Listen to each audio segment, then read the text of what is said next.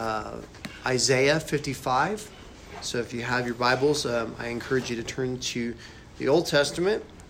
Uh, kind of open in the middle and turn to the right a bit till you run into Isaiah. And then run into uh, Isaiah 55. That's why electronic Bibles are awesome. Sorry, paper rules. This morning it does.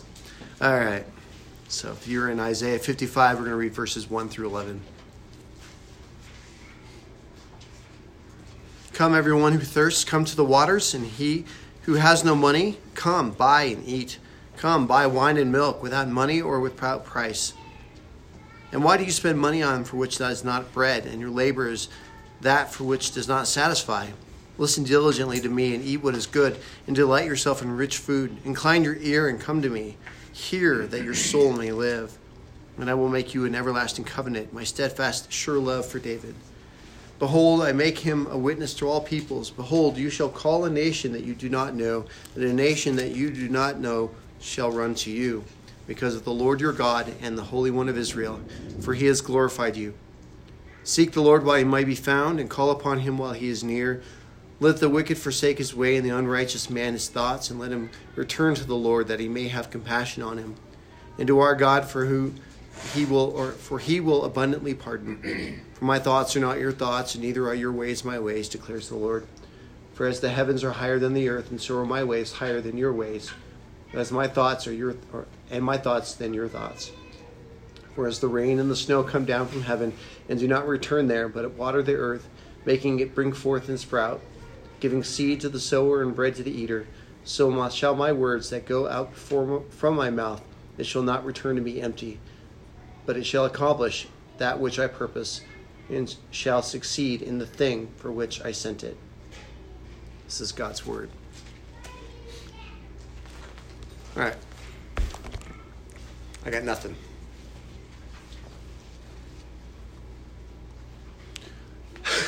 Let me explain. Right, cool. Let me explain. Okay. I have something, but I'm glad that I got the reaction I just start, did. You start taking communion? Yep.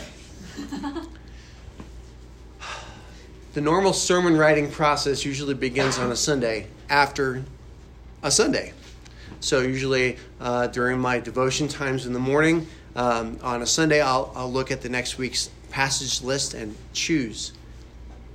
And so I picked this scripture from the Common Lectionary, like I always do, because I read all of the different passages, and either we've done them before or uh, they just wasn't popping. And this passage popped. I went, yes, that is exactly what I need to preach on. So I chose it.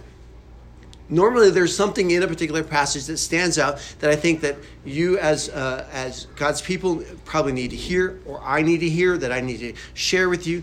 Sometimes there's a cultural moment that we're having in our nation or our world that this particular passage speaks to. Sometimes uh, it's a congregational issue, something we as a as a people are, are struggling with, and, and God's word is speaking to it in that moment. Sometimes it's an individual mandate uh, or a command or, or just something else that just pops that maybe God needs to share with us that we need to hear. So that's Sunday night. And I think I've got it. And I think it's going to work. So Monday and Tuesday come. Monday morning, I'm ready. I'm in my my, my time with the Lord. I'm, I'm, I'm in quiet, and I pull out these verses uh, that I read this morning, uh, and I'm hoping that it's going to work. And it's just nothing. It's like you pick up the phone and the phone line's dead, and there's nothing. Now, to be honest, I've been in midterm prep for a week at this point. My Hebrew midterm was to be on Wednesday, and so my mind is swimming with conjugating verbs and all of these things, and so it's all Hebrew all the time. And so I'm thinking maybe that's it. Maybe all the noise from consonants and, and, and verbs and stuff is just, maybe that's just cluttering the mind, and maybe that's why I can't hear what God is saying. But either way, I'm reading it and studying it, and nothing is standing out. And if you read this passage, you go, How is that possible? I'm like, I agree. How is it possible that this amazing passage of Scripture and nothing is just flat? It's like looking at Kansas. It's just like there's no there's no definable features. It's like driving through New Mexico, northern New Mexico, or any New Mexico for that matter. Sorry if anybody from Mexico happens to hear the sermon. Apologies. This is an amazing passage full of amazing things. How can I, a pastor, somebody who's supposed to be called of God, not feel a darn thing? Even when I read it in Hebrew, okay, yeah, I could do that now, which is cool, but still nothing. It was just like, well, I, great, I conjugated a verb, but it's just flat. That's Monday and Tuesday, and my frustration level is growing. I'm like, oh gosh. But in the front of my mind is my Hebrew test. It's coming on Wednesday. So Wednesday is a wash. I just, I'm like, I'm cool. I'm going to get it on Thursday. Thursday, it's going to come together. I know it. I know it. And I get there. So I take this midterm on Wednesday. It takes up all my effort and energy. And I'm just dead on Thursday. And I've got nothing. Just numb. How could it be? I've got nothing. What's going on? Have I sinned somewhere? Has God just said, "I'm sorry, your uh, your cell phone plan with the Lord is uh, you know come due and you haven't paid the bill?" And uh, what's going on? Why am I feeling so flat? I don't know about you. Uh, maybe that's happened to you. Maybe you've just gone to the scriptures and went, "I got nothing." What happened? What I notice is that this is just normal when you feel spiritually flat, it is not because, or generally speaking, it's not because of something you've done wrong. I remember that Jack Handey cartoon. It says, uh, I, "When it's crying, I like to think that, that, or when it's raining, I like to think God is crying, and then I also like to think it's probably because of something you did." But that's not the way it works with God. I don't think that God is specifically being uh, or intentionally being absent from me in the passage that I'm reading because He's angry or anything like that. I think it's just normal. And for me, it's especially hard because I'm like, well, it's not supposed to be normal for me, right? Right, God, I'm supposed to have all the answers. I'm supposed to be in tune with you. I'm supposed to be the one who's got the finger on the pulse of the Holy Spirit. I did a health check. God, search me and try me, see if there's any evil ways within me. And I'm sure that there was something in there. And I'm sure that there was some lame thing that I had done to somebody or thought an evil thought or, you know, I'm sure that there was, there's stuff and yeah, and I did a mental health check. Am I feeling down? Am I feeling depressed? Am I feeling uh, sad? And, and maybe, maybe I just got done doing a Hebrew exam. I mean, if you were in my shoes, you'd probably feel like the world was ending too. But what I noticed in this is that, yeah, spiritual dryness, wandering, feelings of being uninspired are just kind of part of the human experience. We all feel it. It just happens to happen to me at the wrong time. the pastor, the one who's supposed to have the, the rah rah guy for Jesus, the one who's supposed to pump you guys up and get you ready to, for the week and let's go and woo and excitement and all that stuff. And you're supposed to follow because, oh, Jake's got it down. And I can, if he can do it, I can do it. And woo, let's go. Uh, it just didn't happen this time. So, how do we deal with it? How do I deal with it? What am I supposed to do? Does God have a remedy for those of us who just feel spiritually flat? And the answer is yes and no. You're like, great. Right? Down the middle of the fence. Just ride that fence, Jake. Yes and no. It's yes, God has something to say to help us in our flatness, in our spiritual wanderings, in our spiritual dryness. Yes, God has something to say. If He didn't, that would be the worst thing ever. If God was uh, said, "Oh, I'm sorry, you're just going to have to suffer through it and deal with it." I'm sorry, I got other things to do, like main, maintaining the rainforest or something along those lines. But yes, God has stuff to say to us in the midst of our desert wanderings.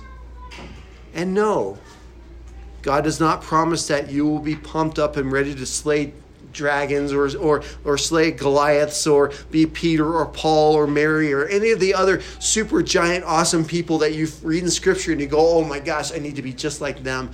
God doesn't have a promise to us that He says that his words are going to automatically inflate us and get us to this place where we're like walking around people are going oh, man you know the holy spirit and oh yes and, and tell me all the things god's remedy is right in this passage though Right in this passage, throughout this entire seven days of trying to go through this, God's answer is right here.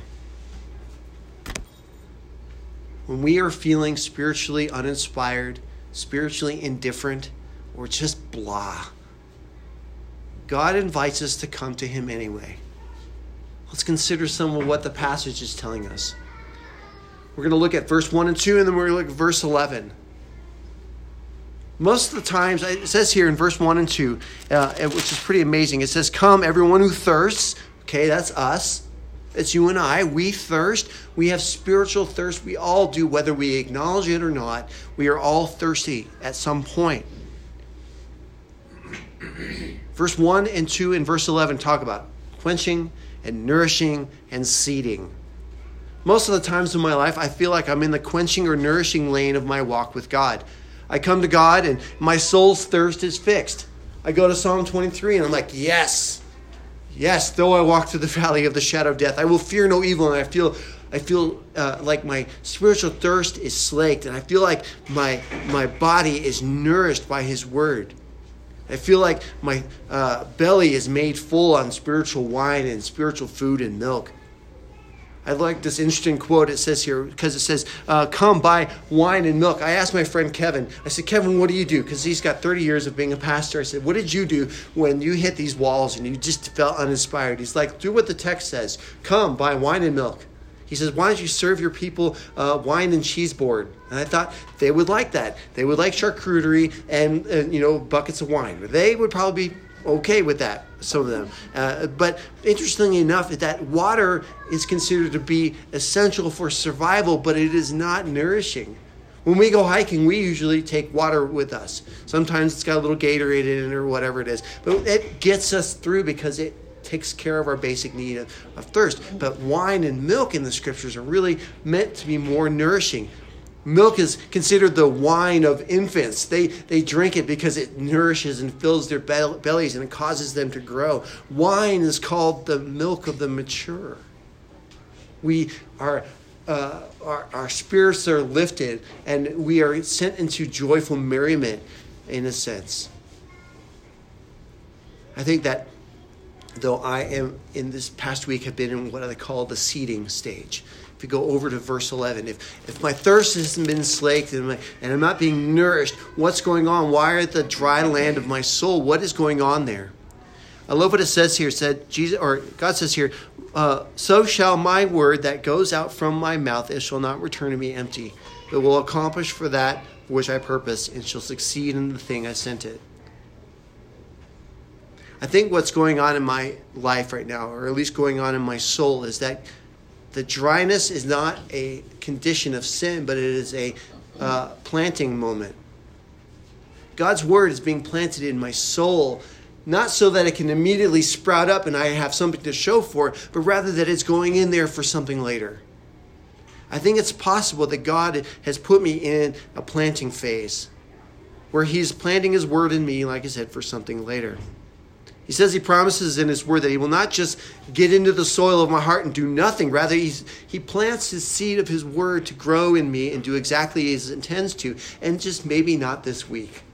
Maybe these words that I read, well, they're dull and dry for some other reason, but they will sprout at some other point in my life and cause to have some sort of amazing harvest. Maybe I'm just in a space where the dryness for God is so that He can put His word in me. So for us, when we're in the dry space, maybe God is just simply planting His word in you. And maybe that's just, and that's good enough. Maybe that's just good enough. The second thing I think is interesting, not just a quenching or a nourishing or a seeding, but maybe there's a difference between eating and savoring. There is a tremendous difference. There is a gulf of, difference between eating a fast food meal and going out for a steakhouse meal at Elway's or Saltgrass or any great steakhouse for that matter. When you go to McDonald's, you don't go there because you're going there to savor the sumptuousness of the quarter pounder with cheese. No, usually you're going there to inhale it so you can move on with your day. Or because you can't figure out anything else to make for dinner, and that's just what's there. And it's easy, and it fills your belly, and you move on. One is a utilitarian meal, and the other one is sumptuous and memorable. I still remember when Jen, excuse me, when Jen and I went to Elway's for our 20th anniversary. We still talk about it to this day. In fact, all other meals are compared to that meal. It, it was that good. It was. in a sense, though, I think that God's word, when we are reading it and when we are in it, there are some days where the meal is memorable and you remember it forever. I, I mean, goodness, Psalm 23, I'll go back to it over and over. That's an Elway's meal of Scripture. That, that's the ultimate steakhouse meal for me. And I go back to it, remember it, and feel it, and, and just, it, it's, it is something that just plays the tune in my heart and my soul. But there are some other passages of Scripture that we'll read uh, are just utilitarian. Reminds us again that God loves us. Okay, cool, move on. Fill my belly, move on. In a sense, God's word is food for our interior life with Him, but it grows us and sustains us and gives us life. But not every meal is memorable. Some meals are holiday feasts, some meals are Thanksgiving, some meals are Tuesday nights making tacos with ground turkey and moving on because you got other things to do. And God's word is for all those situations, not just for the high holy days or the high holidays that we have. Sometimes God speaks to us in words, in people, in nature, in music. God is speaking and feeding humanity's soul, but all we have to do is just listen. The problem is, my expectations are out of proportion. I don't just take it for what it is. I expect I expect choruses of angels. I expect seeing Jacob's ladder. I expect the high, uh, you know, to like Paul to be caught up into the third heaven. And oh my gosh, woo! And you walk around with a spiritual halo on, and people are like, "Whoa, he's buzzing with the Holy Spirit." And you're like, "That's amazing." But most days, it's just meals. It's just eating you take it, you eat it, you enjoy it, you move on. Takes you to the some days are just spiritual peanut butter and jellies. Otherwise, other days it's a wedding feast. I don't get to decide what kind of meal I get, but I can learn to accept what it is when I get it and give thanks nonetheless. The entirety of, uh, of Israel's wandering from Egypt into the promised land had one meal chicken and potato flakes. First few days, awesome. The next 40 years, you probably hated it, and never wanted to see it again. True story, I did once eat an entire pint of uh, mashed potatoes from uh, Kentucky Fried Chicken. I didn't eat mashed potatoes from Kentucky Fried Chicken for another 30 years after that. It was disgusting. Even today, there's still, I don't ever want that. Anyways, so there's thirsting and there's nourishing and there's eating and there's savoring. But what then is God calling us to do then?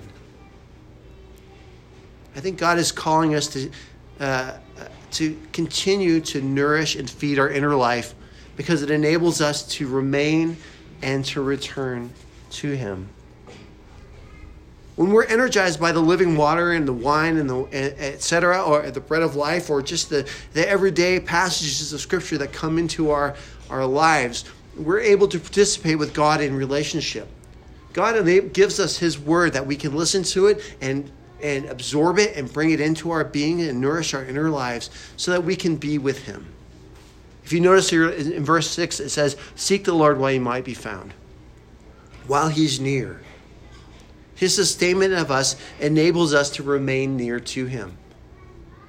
Your kids come home from after playing outside. Why? Because it's dinner time. And they know that when they come, there will be food to sustain their play outside and their enjoyment of creation. Otherwise, they'll starve to death. God, in the same way, provides His word to us so that when we're on the outside and we come in, we are nourished by whatever it is that He serves us in that moment, whether we feel it, whether we get the goosebumps, or we get the flats. Either way, we are filled and we are nourished by Him. But it's almost never the same experience twice. That's the worst part about it. Can you imagine uh, Moses going up on the mountain, spending 40 days with God, coming down, glowing all over the place, and the next 39 years, he doesn't have that similar of an experience. Day to day, our experiences with God are never the same. They're not meant to be. We're not meant to recreate all of these things. That's why I think God got upset with, with Peter when he was like, like we talked about last week or two weeks ago, where Peter's up on the mountain. He's like, we should build booths so you can totally, totally stay here. We can have this kind of experience all the time. God's like, oh, I'm sorry, that's not how this works. Some days are woohoo and some days are just not. And we need to learn to be okay with that. I need to learn to be okay with that. I think there are times when we wander away, and his sustainment, though, actually is the very thing that keeps us alive in the dark nights of our souls, the weary places, the desolate times, so that we can return. There have been times in my own life and probably in your own lives where you've said, Forget this God stuff. I'm out of here. I'm done. I hate it. I don't want to be in it. It doesn't do anything for me. I think somewhere deep down dark, God has got the superpower bar of His scripture and His words to us planted in that space in our souls that sustains us, this slow burn, this slow sustainment of us, so that when we reach the end of our abilities to deal with life without God, it enables us to walk home. So when we finally return to God, we find a God that is not angry. I love these passages here. It says, Let the wicked forsake his way and the unrighteous man his thoughts, and let him return to the Lord that he might face the judgment and wrath of God and fire and brimstone and destroy them all and blam. No, what do we find? Compassion. We find a God who runs and embraces us, puts on the best clothes, throws the best party. We find compassion. That is what we find. And if anything, we ought to be saying that to people out there. Listen, when you come back to God, He's not going to, you know, bludgeon you. He's not going to use this word as a cudgel and just destroy you. No, He's going to embrace you and bring you in and have compassion upon you and show you mercy and show you love because you've been in hell. And He's bringing you back to life. The other thing you find here is that there's this abundant pardon. God is not judgmental of us. He's not looking at us going, well, I'm so glad you're back, but you really blew it these 5, 10, 20 years of your life. Uh, you, and he holds it over you like a grudge. That's not our God. Our God is compassionate and abundantly pardoning. He throws our, sea, our sins as far as the east from the west into the sea of forgetfulness. That's our God. That's what Jesus has done for us when we return to God, we find God's most abundant pardon. Not a God or a Holy One who's holding a grudge. It's as if He never left. So, what do we do? What do you do if you are in that indifferent space? Maybe you're like me and it catches you off guard and you're like, oh gosh, what do I do now? What have I done wrong? Here's what I'd say. This is what I this is what sustained me. This is what helped me. Eat, drink, and seek. Number one, keep your current devotional rhythm, even if you're not feeling it. There are days when, when you exercise, if you're into that exercise thing, when you feel it and you don't feel it. There are the days you're like, I'm glad to be out on the treadmill or the elliptical or whatever. I'm glad to be out doing my five mile walk around Quincy Reservoir, whatever it is. Then there are days you you just don't feel it at all, and you just like, I hate this. I don't ever want to do this anymore. It's just awful. I would say just keep your rhythm. Keep the rhythm of being with God, even if you're not hearing from God in a dramatic or supernatural way. If you don't have a rhythm, this is a good time to start one. So keep it. Keep your rhythm. If you if it's praying for five minutes, if you wake up in the morning and say thanks God for this day, and that's all you have, cool. Just start with that, but don't stop. The worst thing that can happen to us, I think, is if we start going, uh, based upon my feelings, that's when I'm going to be with God. That's when I'm going to receive His nourishment uh, when I feel it, because we won't ever feel it. It's only when we keep on keeping on and just keeping that rhythm, keeping that going. But I would tell you this is that it's okay to mix it up, though. Try a different spiritual practice. If just reading your scriptures is just, you know, falling flat, Try a different spiritual practice like Lectio Divina. Simply take a word in the scriptures like God's love and just roll it around in your head for a long time and just meditate on that and find out what God might be saying through that. Just do that. Maybe it's silence and solitude. Maybe your devotional time is listening to something. Maybe turn that off and just listen for five minutes in quiet. If you need help with that, I have a book. Actually, Cindy has my book, and you can borrow it from her if she's not using it. If you can't find the words to pray, if the words aren't coming to you, I've got books on, on other people's prayers that are perfectly good. You can use their. Shoot, Jesus even gave us a prayer to pray Our Father in heaven. Use that. Mix it up. It's cool, but keep your rhythm. Secondly, I would tell you this. It's not something that I want you to do, but it's something I want you to remember. God is a bit elusive, but He wants to be found. God isn't just like we turn your brain off and suddenly God is there, right? That's not how this works. I was listening to a book called uh, God is Closer Than You Think by John Ortberg, which when I'm done, I really would like to buy like everybody a copy of it. It is that good. Or if you like to listen to it on Hoopla or what's what's the Libby. Libby, it's probably for free. You can listen to it. It's amazing. He tells the story about the creation of the book Where's Waldo? And it started off as just kind of a joke, but everybody thought it was really cool. And so this guy just kept making books upon books and millions of Where's Waldo stuff. And the whole idea was that Waldo's there, you just have to find him in the midst of it. And it takes concentration, uh, it takes the ability not to fling the book into uh, the trash, but in the same way, God is right there. But sometimes our ability to deter, to detect Him or to to uh, be aware of Him it just takes a little more concentration from us because God is not God is not absent. He might be quiet, he might be silent, but he's not absent. And sometimes in prayer and our, our rhythm of devotion, we just have to linger a little bit longer. Because God wants us to know that He's there. So keep your rhythm, keep at it, but also give yourself a break. And I don't mean take a Sunday off or, or, or, you know, give yourself a week off from devotion or whatever. What I mean is to simply show yourself grace when you hit the doldrums. If you go into your quiet place and you're and you're there in the midst of, of God and you're just and nothing, it's okay to stop and make pancakes. You know, it's okay to stop and, and just go, try tomorrow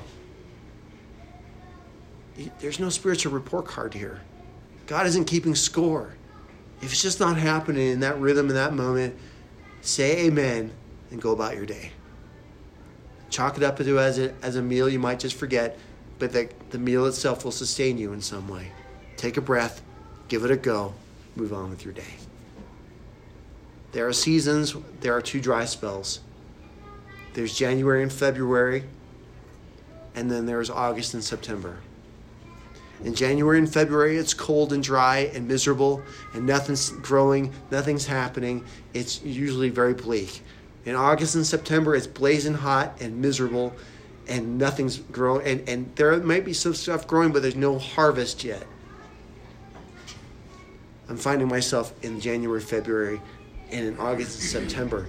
The beautiful thing is, is that the planting season is right after that, and the harvest season is right after that. So if I can make it through these dry months, see a harvest maybe, or I'll see seeds starting to grow. Maybe that's what's going on in your world. That's what's going on in mine. And I hope in some way this has been helpful for you. I hope it's been helpful for me, freeing actually. So, this is God's word, and that's what I have for you today. Let's. Uh, you said you had nothing. Well, I had 28 minutes of nothing.